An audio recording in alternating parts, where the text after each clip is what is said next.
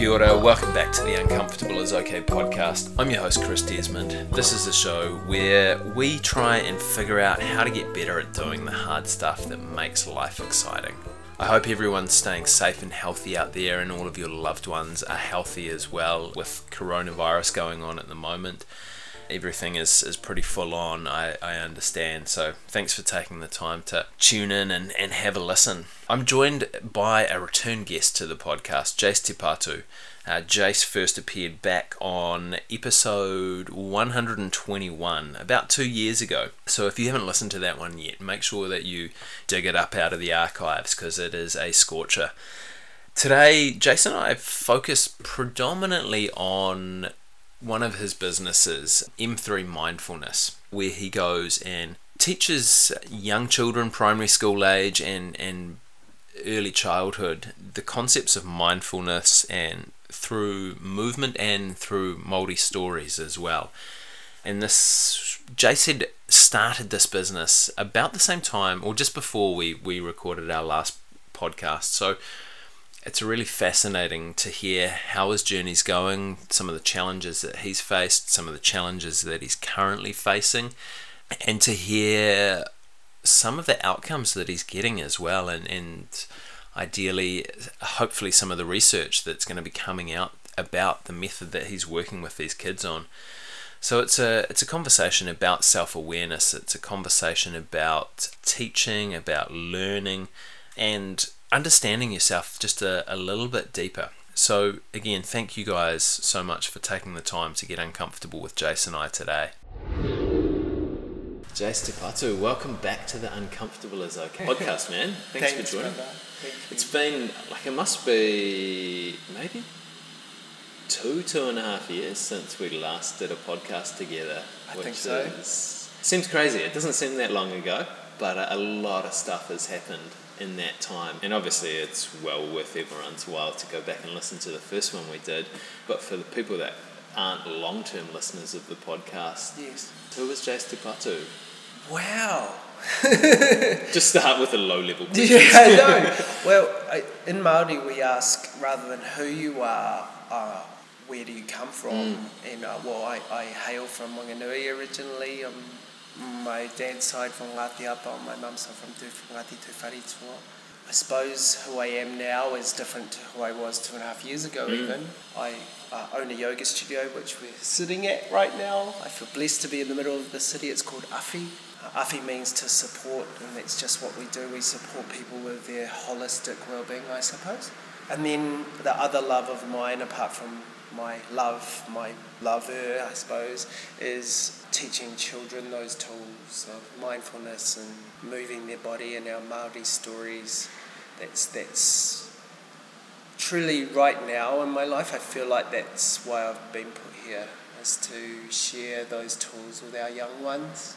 Mm. And just give them a helping hand and some support and awhi in the world as they begin their life to I suppose, really, in a nutshell, become more present.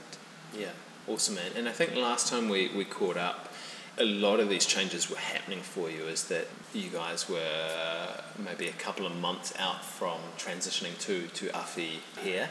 And also just kind of really starting to kick things off with um, with M3 as well. And it was it was early days for, for both of them. And obviously you've been you've been consolidating stuff and, and learning and growing over the last couple of years with, with both of those um, with both of those endeavors and I think like if we talk about maybe M3 to, to begin with um, I mean what, what does M3 stand for mm. to start with and, and kind of how did the, the concept start to formulate for you at, in the early stages sure I feel like I'll answer that latter question first because mm. that kind of sets up as to what M3 has evolved into being. So, the last time I spoke to you, hmm, I spoke about my brother and how he mm. suffered from health issues and ultimately paid the price with his life. I'm a way better place now, I feel, and it's kind of buoyed me and made it even clearer that this is the path that I should be on to help others. Uh, so, I think I also might have said that I how M3 came about is I asked my then seven year old niece, How are you? My brother at that time hadn't passed, so he was still Mm. alive. And she said uh, to me, Uncle, I'm not good. And I thought, wow, that's super aware of a seven year old to be able to answer that question quite honestly. Mm. But it also had alarm bells ringing off in my in my head, going, "Oh, I wonder why." Well, I know, I knew why she wasn't well, uh, but within my toolkit, how could I help and support my niece to navigate her way through the earlier stages of her life, through the stuff that happens and was happening to her at that time? It's worse, I suppose, now that her dad has passed, and so I'm Mm. forever checking in with her. So that was the impetus, one of the impetus for me to begin M3. The second was New Zealand Stats released a finding that since 2006, the use of anxiety and antidepressant medicine in children has risen by 80%. I know, right? And I'm not saying that people shouldn't take medicine, but what about if there was another way, another pathway that's more mm. holistic and natural for our children to be able to deal with their anxiety, to be, for our children to be able to deal with depression at such a young age? That's alarming. You know, my niece was an example, when I asked her heading down that path already. So M3 came about because of that, and I went and taught a yoga class without going into the full story out in the hut. Loved it. Asked the kids, "Do you guys know any Maori stories?" Just while I was there, just hanging out with them, and they didn't. I remember growing up, part of the whole ethos of go- growing up as a Kiwi was learning these Maori legends and stories like Maui, mm. you know, slowing down the sun or fishing up the North Island or the fingers of fire, how Maui captured fire, you know, all of those. Mm. These kids who I was teaching yoga to out at the hut didn't know any of these stories. Like Maui to them, when I said, Oh, do you like Maui? Maui's like a, I suppose, one of our tupuna, one of our ancestors who was a superhero to me. I look upon him as a superhero. And they were like, oh, yeah, you mean from Moana? The movie. And I was like, no, he's so many more things than that. So M3 was formed from that experience with alongside those statistics and then that answer from my niece. M3 stands for mindfulness, which I'll get to in terms of definition shortly, done through our Maori stories, so telling of our Maori stories, and movement. And the movement, because I'm a yoga teacher, is a yogic type movement, but it's the mo- putting the moves of the story into the children's bodies. It's only short. At primary schools, it's 15 minutes all up. Uh, at early childhood centres, it's probably 10 minutes because that's long they can hold their attention Yeah, for. yeah. Uh, but I love it. It's it's become before we started recording. It's become yeah. It's become the thing that I look forward to the most. I was at three kindies this morning, and I always feel so buoyed and joyous after I've been around those young kids. And so you're you're working uh, mostly with primary school and, and early child childhood centres. What's the difference that you see between those two those two groups of kids in terms of the work that you do? Great question. Our young ones, like I'm talking early childhood centres, they're still sponges. Mm. They're still learning things like, you know, proprioception, how their bodies, like when we do the movement, how their bodies are moving in space and spatial awareness, even things like that. Like when I go, they're right hanging off my, my arms or hanging off my legs, they're still learning that kind of stuff. So they're real beginners at most things.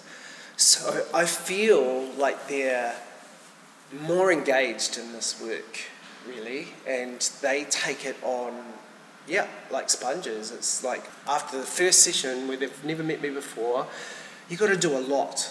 You know, it's all up from when I walk in the door to the end. It's thirty minutes at early childhood centres, for example, mm. and so in thirty minutes, the first session, I've got to make them feel like they trust me, make them feel like they're safe, then do the work. Also, leave a good memory in their mind so that, that when I come back next week, it's not a complete stranger that they've already they they feel comfortable with me. They they're looking forward maybe to me coming back the next time. There's a sense of oh Jason's coming. He'll be back next week, and I had such a good time. I, I remember that these things that he taught us, and then building on that week to week to week. It's a lot to get done in 30, Mm. 30 minutes, but because they're so young and engaged is probably the word that I can use. The work is landing easier at an early childhood level because once they start to go to primary school, and this is, I'm by, by no means I'm, am I saying I'm an expert on what happens between children at early childhood age to primary school, but it seems as an outsider walking in that once they get to primary school and they get a little older, there's this cognitive change that happens where children start to care about what other people think. That's the biggest Mm. thing. And so you get to standard four, um, I don't know the vernacular they use today, I think it's year five or six. Yeah, yeah. For example, let's just call, call them 10 year olds. From a two year old to a 10 year old, lots of things happen. And at 10, for example, they're sitting back, kind of going, oh, yeah, what do you got to teach me? They're sitting back and, you know, almost like checking you out and making sure, are you cool enough, kind of Mm. thing. Not in a mean way, but just in a, that's kind of kind of the culture that's instilled in them, them at that time. Their brains are hardwired, starting to grow, I suppose, and hormones kick in, and it's that kind of like precipice where boys, their voices dropping, or you know, and girls start physically changing as well. But when they're young, they're sitting forward, mm. going, "What are you going to teach me?" You know, like a like a eager, enthusiastic. Well, yeah, young, playful child. Yeah. And something happens when they start to, the conditioning that happens at, uh, at primary school. It's just different. I'm not saying it's bad, it's just different. Yeah, that's that's really interesting, and I think like obviously that's kind of a physical manifestation of it as well. As people sitting forward, eager to learn, and then kind of leaning leaning back more Away. well. Yeah, yeah, Mm. or yeah, they're kind of distancing themselves before they're they're ready to commit. And I mean, you you might even see parallels with that that with the work that you do here at Awhi as well. Is that like sometimes when people come in, uh, they are that they're kind of leaning back, that they're more reserved, and it takes a while for them to, to lean in and start to develop an Engage. eagerness for that You that, that information. What are the kind of interesting things that you, you find work quite well for people to start to bring that eagerness and that enthusiasm out in them? Talking about just with adults or. With uh, let's let's start with adults. Yeah. But then I'm, I'm sure there's a bit of crossover between adults and kids as well. I definitely think so. I would say for both adults and children, it's authenticity. So, for example, our teachers, because I train our teachers, most of them have been trained with me and Justine, the other co owner. We teach our teachers not to be a cookie cutter of anyone else, but to really be the most authentic version of themselves. So when they're standing at the top, it, you're getting who they are, you understand who they are as they teach you some physical moves of yoga. Does that Mm. make sense? Yeah. And so when people are able to see who you really are, there's a connection. So not not if I could use one example, not that I've got it all together. I'm a yoga teacher, so I've got it all together, and I'm super zen and I'm super peaceful, and I'm going to talk to you in a really peaceful voice. It's not authentic, and I feel it's not engaging, or, or I, I can just see bullshit real, real, really quickly. But if you have someone who's speaking to you like I'm speaking to you now, but just also telling you to lift your leg in the air and do a hard posture, and also breathe and stay there for probably five breaths, Mm. there's there's a connection there, and add on top of that that ability and the dynamicism of being able to hold space powerfully for people while you're challenging them. I'm talking about as the teacher at the top of the room.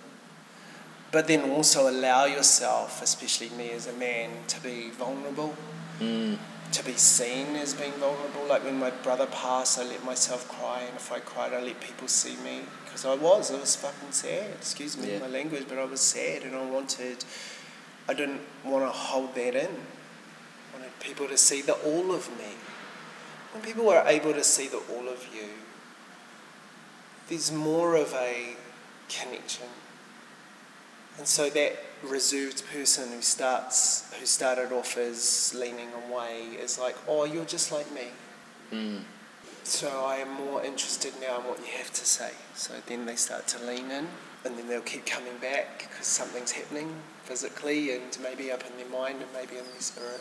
Yeah, and I think that's that's really powerful stuff. Is that you, you're showing people aspects of yourself that a lot of us would usually keep hidden or kind of we, we think society tells us to, to keep those those aspects hidden.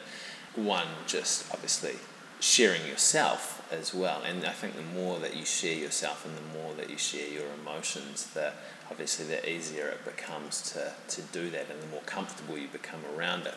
But also the more comfortable people become around you as You well because they, can- they can actually see how this person is being is being honest and is, is being open. And I think one of the things that, that popped up or one of the questions that popped up for me when you were talking about training your, your yoga teachers and getting them to share with people who they really are do you find that when you're training them that actually they know who they are all the time or is that a process that they need to go through to figure that out first It's a bit of both. And, and you, I suppose, leaned into it just before around. Sometimes people don't want to reveal bits of themselves. Like, I think of my, I think of myself, and I think of a woman who's now one of our um, up and coming powerful teachers. Is her power. I feel my power too is in vulnerability mm.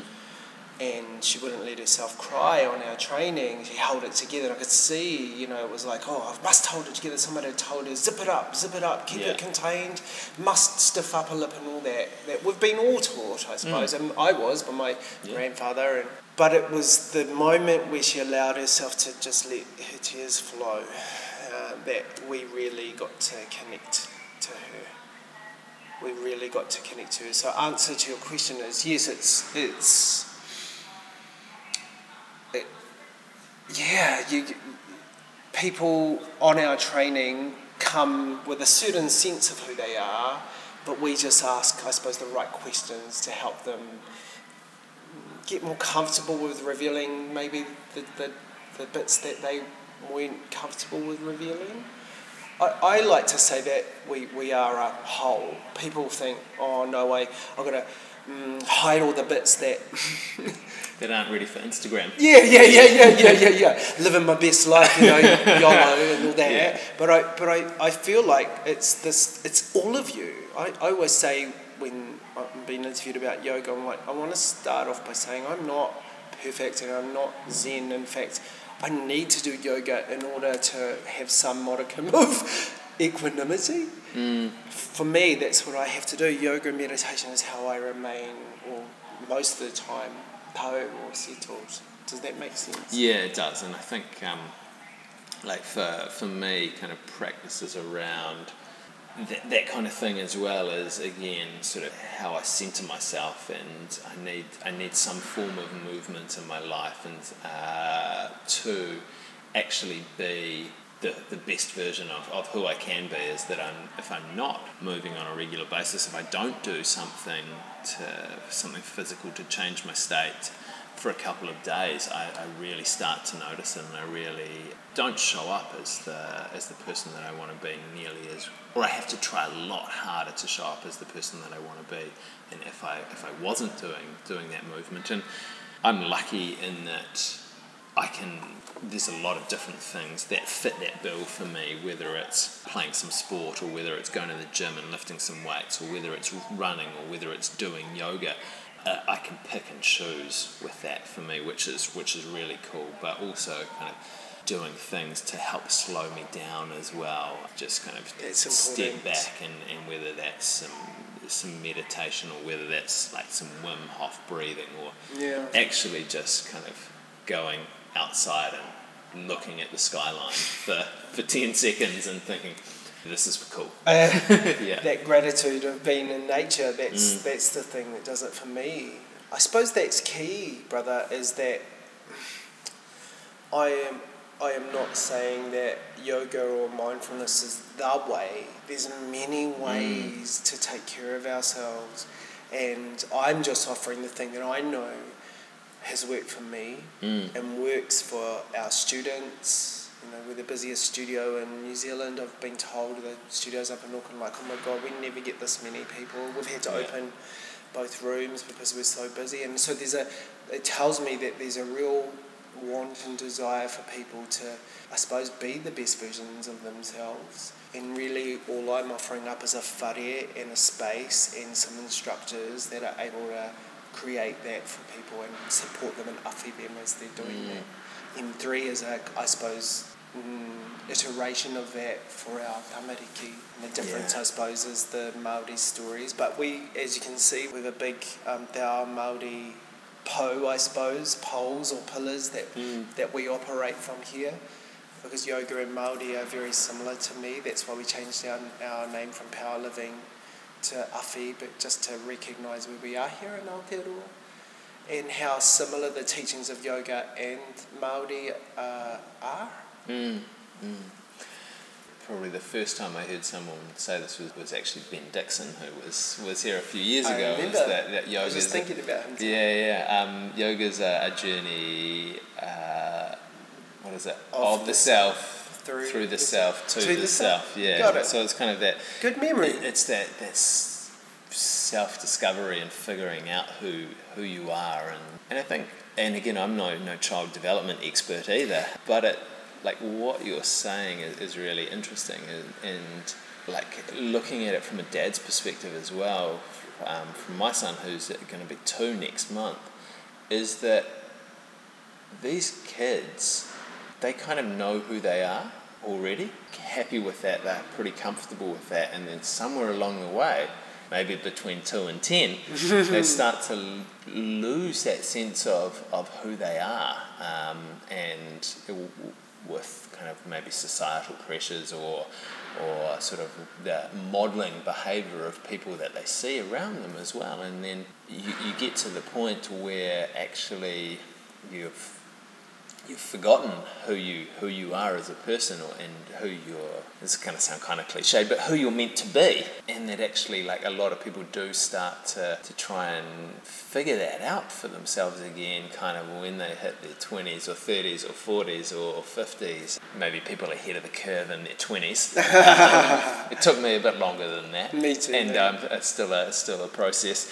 But yeah I think it, like the, the work that you're doing is, is is hopefully going to help them help the, these kids kind of remember who they are much earlier on which obviously is going to have so many benefits Yeah. down the down the track in terms of especially like with New Zealand statistics Yes, for brother. for mental health and for, Suicide. for suicide and self harm as well. Um, Domestic violence. yeah, yeah, it's um, it's yeah, It's yeah. Well, I look upon it as a healing and preventative mechanism, I suppose, or program M mm. three. In that, you know, I get to help people sometimes when we run deeper courses or workshops to heal stuff from their lives here as an adult at Awhi.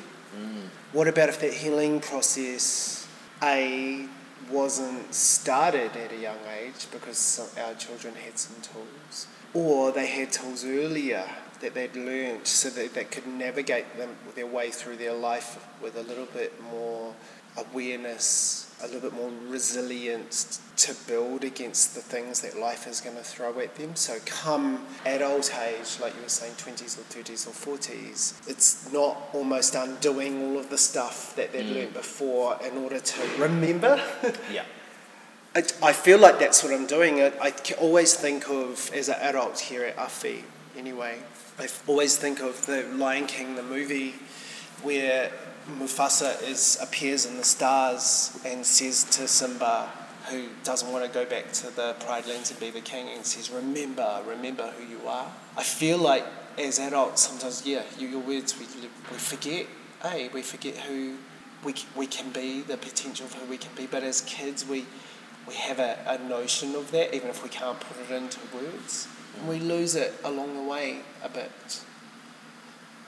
And I suppose yoga for me and meditation for me, when I felt lost in my life, was my way of finding my way back on the path to discovering, realizing, remembering my potential again. Mm. And you know, I sit here as a 46 year old man and, and, and still doing the work, yeah. still doing the work daily to keep myself good and, and on the path, I suppose, you know. It's once once you discover it, you still got to work at it, still got to still got to stay.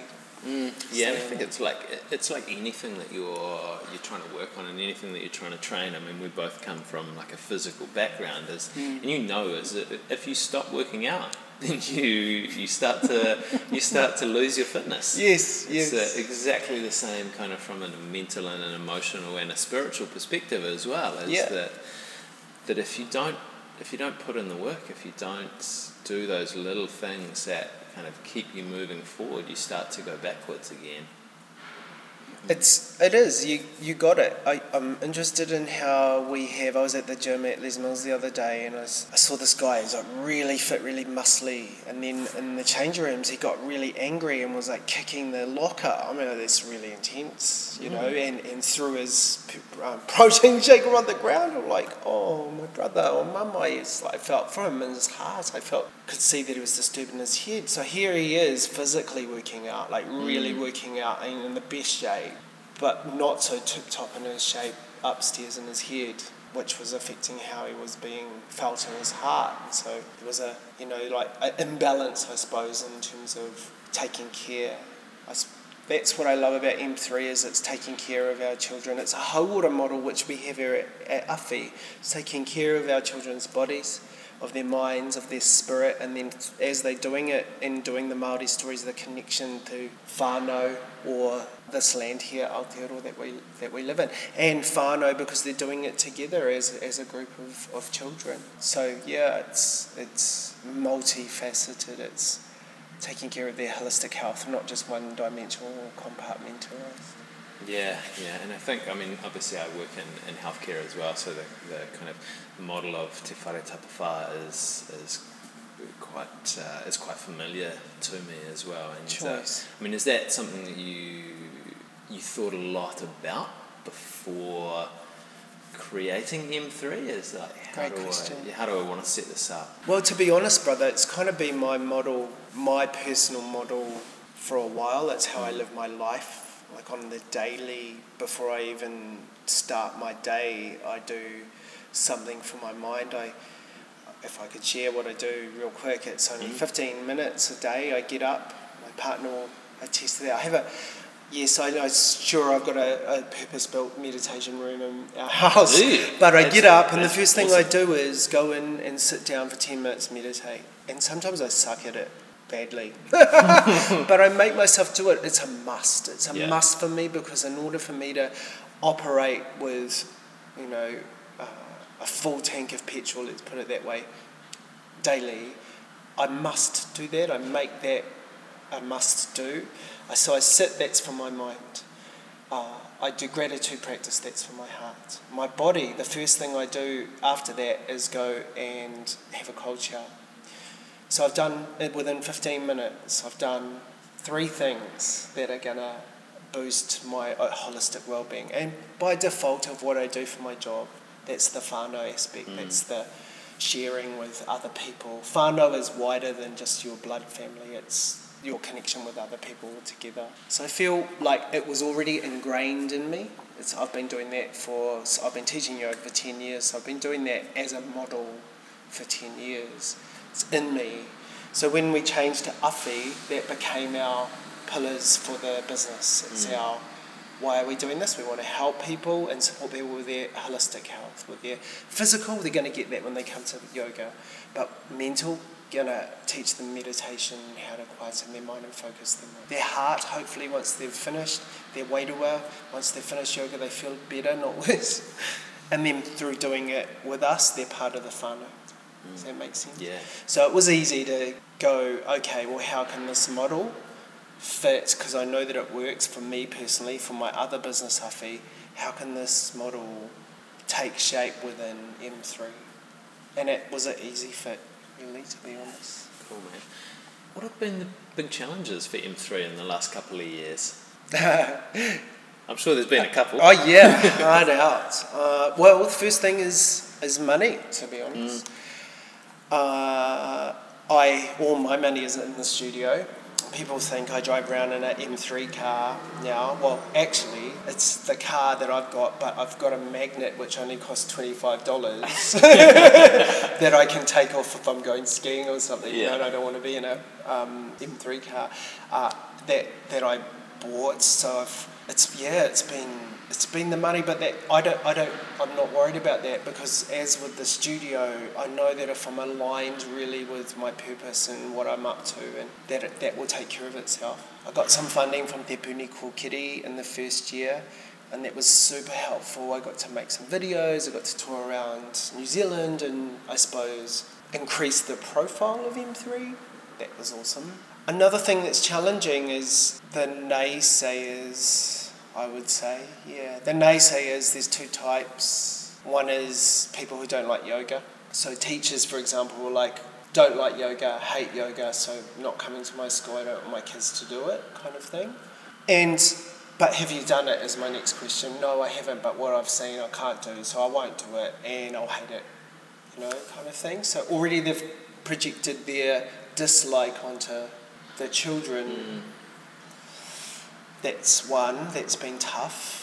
That's, that's, those are super uncomfortable conversations, I have to say. And How do, you, how do you get around that one? Well, I just say, you know, if they haven't tried it, it's like, well, I reckon, like anything, you should give it a try before we I say it. We should give it a tr- give things a try before we pass judgment mm. on it, because we might be surprised. Uh, and then at that, that stage, I give them a pasta Awhi. So, so as adults, they can come and try it. And then I tell them to come to yin because vinyasa is not as uh, is a bit more frightening than coming to yin and jumping yeah. in. And then after yin, people are like, "Oh, okay, I get it." and then the other is people who, and I get this, I really get this, and that's this is an issue that I'm tackling as we speak. Is people want the scientific evidence that M3 works. Beyond, like, I've got screeds of emails and uh, uh, physical feedback that says, I love what you do. I mean, you saw some of it from the kids, their mouths themselves, from teachers, from principals who say the program is amazing, it works, and examples of how it works. Some people just want scientific evidence, so they want the research. I get that. So uh, the thing about that is it goes couples with that first issue that I have is that research takes money. yeah, yeah, and also takes time for the, the kids as well. You know, I've been doing this for a few years. Yeah, yeah. It's hard to kind of really track. Get a gauge. Yeah. Is there much research out there? Like, uh, there's a lot of research out there, or research coming out in regards to just pure mindfulness for, Yes. for kids. Yes. Um, and you know, I'm sure that there is some out there for There's not well. in New Zealand, Not to be Zealand. honest, and you know that's the other thing is that people want specific New Zealand, I suppose, research, and that's cool because I, I love a challenge, and I'm like, I'll make that work then. Yeah. So I've teamed up with um, Dr. Paul Jose from the psychology, professor of psychology up at Victoria University, and a friend of mine who's a psychology student, also a friend, uh, yoga teacher, and also I tr- trained her, Kathy Gumba, who owns uh, a studio over in Days Bay, and they uh, we're we're putting together proposals to get funding so that they can do uh, do research on the program. They've already been seen sessions. They know that it works, and they're like, "Oh my gosh, we really just need to get quantifiable scientific evidence that measures the success of this program, not just for me, but for science, because." Yeah, like I said, there's none, there's no research done in New Zealand that says a program like M3, which is different, two things because we use movement and we also use uh, it's a Te Ao Māori perspective. There's nothing like that in New Zealand at the moment, so it'll be pretty special to be able to get that uh, that research done. I have hope and faith that not that money will fall from the sky, but it will eventually eventuate. It's Mm. not a matter of if; it's a matter of when Yeah. for me. Yeah. Yeah. And that's, I mean, that's that's massively challenging as well. But it's also quite exciting to to actually see see that happening and see that process going and kind of actually seeing looking at the outcomes at the end of it as well. And I mean, from a from a science background, that kind of weirdly excites me. Um, of course it yeah, yeah. But no, that's that, that's interesting. Uh, like, what have you what have you learnt about yourself over the last couple of years, Jace, in terms of going through this process? That at the end of the day, I have such amazing support around me. Hmm. Like, I'm a guy who is quite self sufficient and independent, and I like to do things by myself. Like, I, I, I have true belief in myself. I know, like, if I put my mind to something, that I'll do it, and I'll work really hard to do it. And but don't tend to lean into other people for help. Mm. It's interesting because I'm the guy who wants to stand at the front and help others, but haven't been so open in receiving help. Yeah. Does that make sense? Yeah. So it's kind of like a my friend. She nailed it when she said, you know, you got to be open to help yourself, my friend. You are so open-hearted with your willingness to want to help others, but you've got to let others help you too. And that floored me because I didn't realize that I was being that guy. Mm. She was like, you know, there were so many people who at the drop of a hat would be by your side that would would would offer up help if you asked. But you're too I don't know what the word was, maybe it wasn't pig headed, but strong words like that, let's just say. yeah, yeah. But um, I said I said stubborn the other day. And Yes, someone, that's someone. me. Someone corrected me. They were like, uh, "strong-willed." I think was the PC term that they uh, that they used. Kia ora, yeah. I'll take yeah, that. Yeah. Um, how are you going with training yourself out of not being good at receiving help?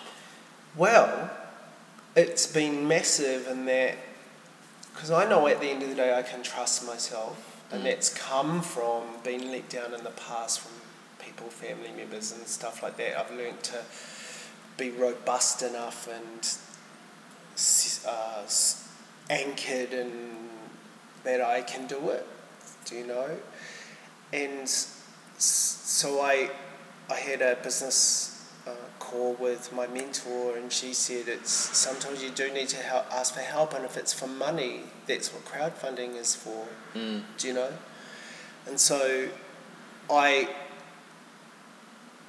So I mean that's the ultimate in asking for help is I don't have the money to do what I really want to do, which is provide these videos for our children. So I created this pledge me, which in and of itself is the hugest. Hey men guys, my friends, world, I need your help now.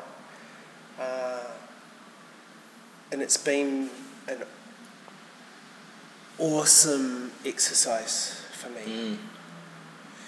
And I've watched myself in the first day, I was really, really anxious because it was like, this is really, you're putting a dollar mark on your worth, which for a person who gets triggered whenever my worth is questioned,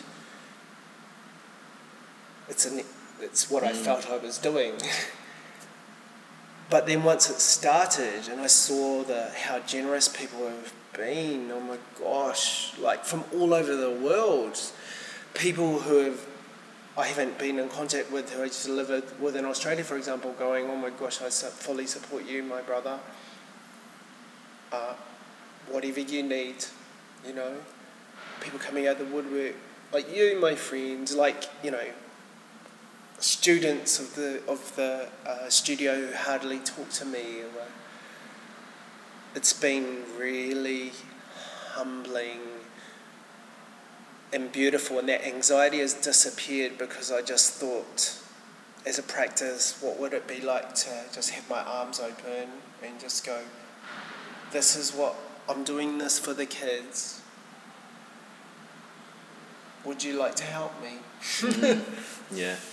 Um, so, I mean, I guess now the question is how much do you need and what's it for and how can people help you? We're halfway. Yeah, I that. so humbled. Cool. I'm so humbled because it's only been 10 days and we've still got 20 days to go. Uh, I, I, 5,000 is what we need from as I'm talking to you today on, I don't know what the date is today. It's Ninth. the 11th today. 11th today, so we've got until the 31st, so we've got another 20 days. And, uh, and we're halfway there, so another $5,000. The money is going towards uh, creating effectively an early childhood education version of the videos that exist in the primary school sector. So M3 we go in live, like I said, I went into three Mm. kindies, but we also create resources for the teachers to use. So like they can play videos of a session that's filmed professionally uh, in their centre. So these, this money will go towards creating these videos. The money will go towards things like uh, camera hire, studio hire. We won't use this studio. We wanted to use like a professional studio, I suppose. But that can work if, you know, with, within the budget. Uh, the, the talent, we're using some of the children on the videos like we did for the primary school Mm. videos. Uh, it'll go towards animation. That's a, that's a, a, a big cost. Uh, an animator who animates for children's shows on television wants to get behind the kaupapa and is offered to do it, but at, a, at half her rate Mm. because she really loves what we're doing. Cool. Uh, but still, she's a professional and she's got a quite a specific skill, so it's quite costly. Yeah. And Uh, she needs to feed her family too. She does. She does need to feed her, her, her family, and uh, and obviously the videographer is going to take the time to edit it all Mm. as well. Um, the videos is going to be ten of them, so I've got Cool. to create ten videos. And one of my trainers, who I have, who's out at Kindies at the moment, she's going to be on the videos. I, I, I don't need to be on the videos anymore. She's gonna she's gonna do it, so I have to pay her. So, and in short, it's to create the ten. Yeah, awesome. And so they're uh, they're kind of a, a resource for for following up after you guys have been in and done. Or to use instead of. Okay. Because I, I can't, and my trainers, there's two others. We've got another two that I'm training up shortly. But even with five of us, we can't get around to all the centres No. in New Zealand. I, I've been doing lots of travelling, speaking at early childhood conferences, personal development. The teachers do personal Mm. development conferences, and I've up, like in the next six weeks, I'm, I've got seven of them around the country. So, but I can't be in Christchurch or I can't be in Dunedin at centres. Mm. My trainers can't be there until we've trained up more people. So these videos are a resource for our um, our early childhood teachers to use in their centres. Because at the moment there's cosmic yoga, which is uh, no offence to my UK buddies, but it's a UK based yoga program. Mm. What about if we had an Aotearoa based program with our own tamariki? yeah, Do you know? Definitely, mate. Mm. So pe- if people want to to support you in this, well, like, what's the where do they go to to help out? Thank you, my friend. Wow, this is kind. Uh, well, I've got a link on my uh, M3 Mind- Mindfulness for Children website. There's a Pledge Me if you put M3 Mindfulness in the Pledge Me website as well. Uh, or maybe I could send you the link. Yeah, just send me the link. Yeah, I'll could put send it in the the link. notes for the show as well, so that uh, yeah, everyone's everyone's got it there. Thank you. And then also on my Instagram, both mine and my uh, and M3 Mindfulness for Children Instagram, there's uh, links in the bios there so that people can uh, awhi support. Mm.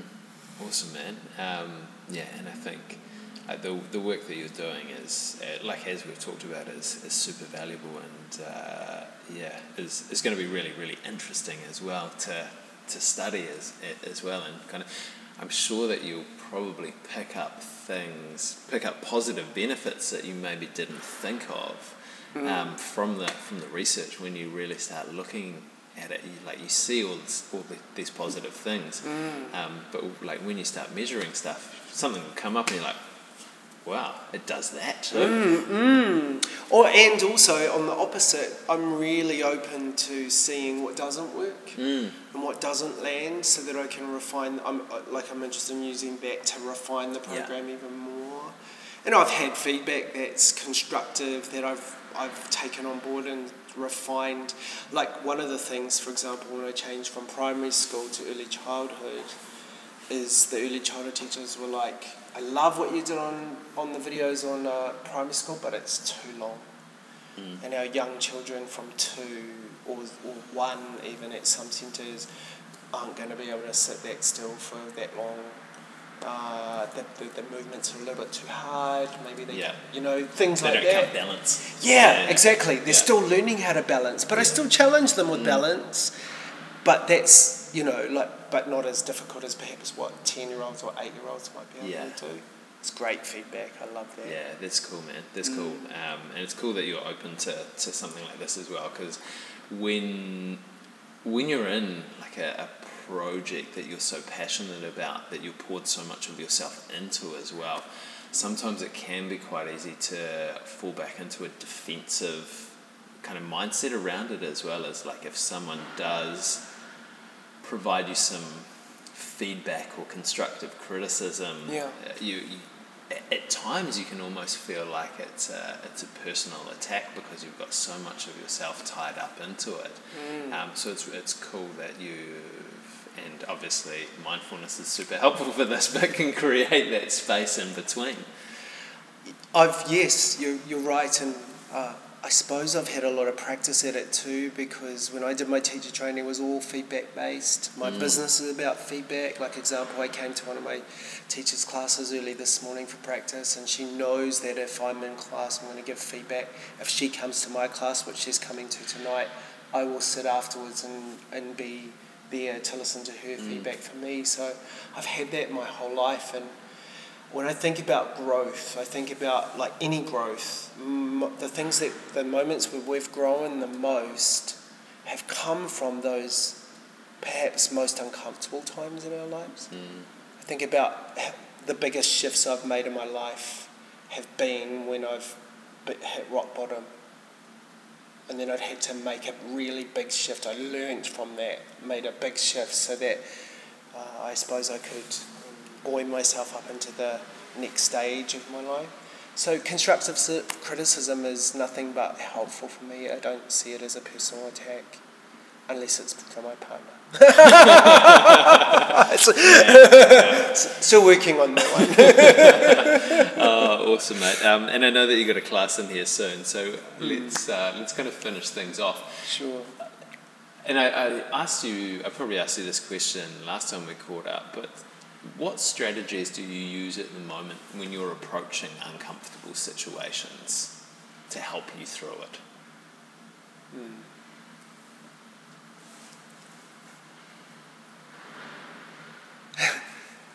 Just this, actually. Mm. Taking a moment to pause and I almost imagine things slow mo calming down and I know for other people it's felt uncomfortable. I've got that feedback. They're like, "Oh, what did what just happened there?" I'm like, mm. "Oh, that was me just considering what the next." Because if I let myself, if I'm really uncomfortable, if I let myself react, it'd probably not end well for me or the other person.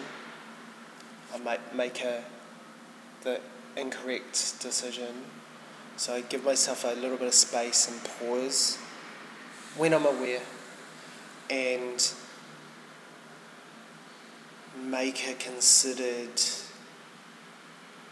I suppose, mindful decision about how to respond.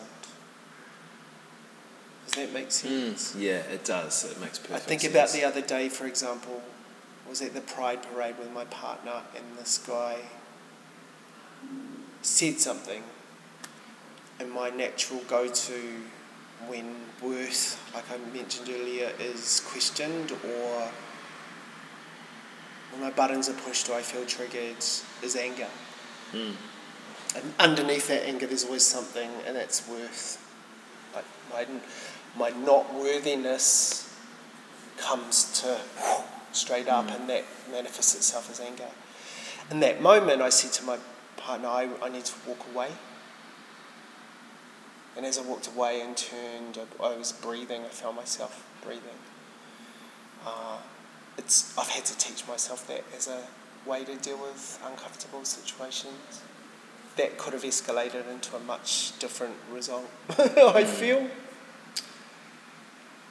So thankfully, I've had the practice to be able to go, okay, here's one of those moments, bro. yeah, oh, nice, mate.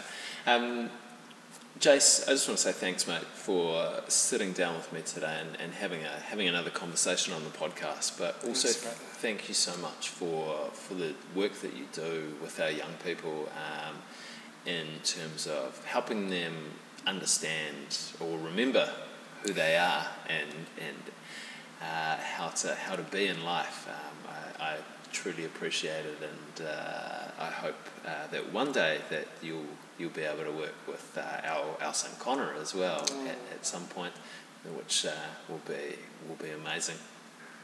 Thank you, my brother. Thank you so much for having me and uh, the mahi. I, I echoed that back to you, the mahi you do and sharing people's stories and getting them to speak about when they feel uncomfortable in their life is is it's awesome. It's awesome what you're able to extrapolate from people. You have a real natural knack for that. Oh, thank you, man. I, I appreciate that. Final question for you. Yes. Do you have a challenge to leave me and the listeners with this week? This is me feeling uncomfortable. I would say exactly a challenge to if you feel the next time you feel uncomfortable, like notice those sensations and give yourself a moment before you react. And choose a different way, maybe to respond, like I did to walk away from that uncomfortable situation. That's it. And just see how that goes. Not just for you, but for everyone else. yeah, yeah, yeah. yeah, that's the important thing. Uh, Jace, uh, thank you so much for getting uncomfortable with me today, mate. True it's been awesome. brother. There you have it, team. I hope you enjoyed that one. Fascinating conversation, as always, with Jace. Just a, wealth of knowledge and doing some really amazing stuff at the moment. Uh, so, if you can get out there and support him, it would be much appreciated. Quick thank yous. Thank you, Jyland, for your awesome editing skills. Thank you to my brother Jeremy Desmond for the amazing theme music. Uh, and thank you guys, as always, for taking the time to get uncomfortable with Jason and I today. Remember, stay safe, stay healthy, and I hope that, that everyone is and, and all your loved ones are as well. Until next week, thanks for getting uncomfortable with me today.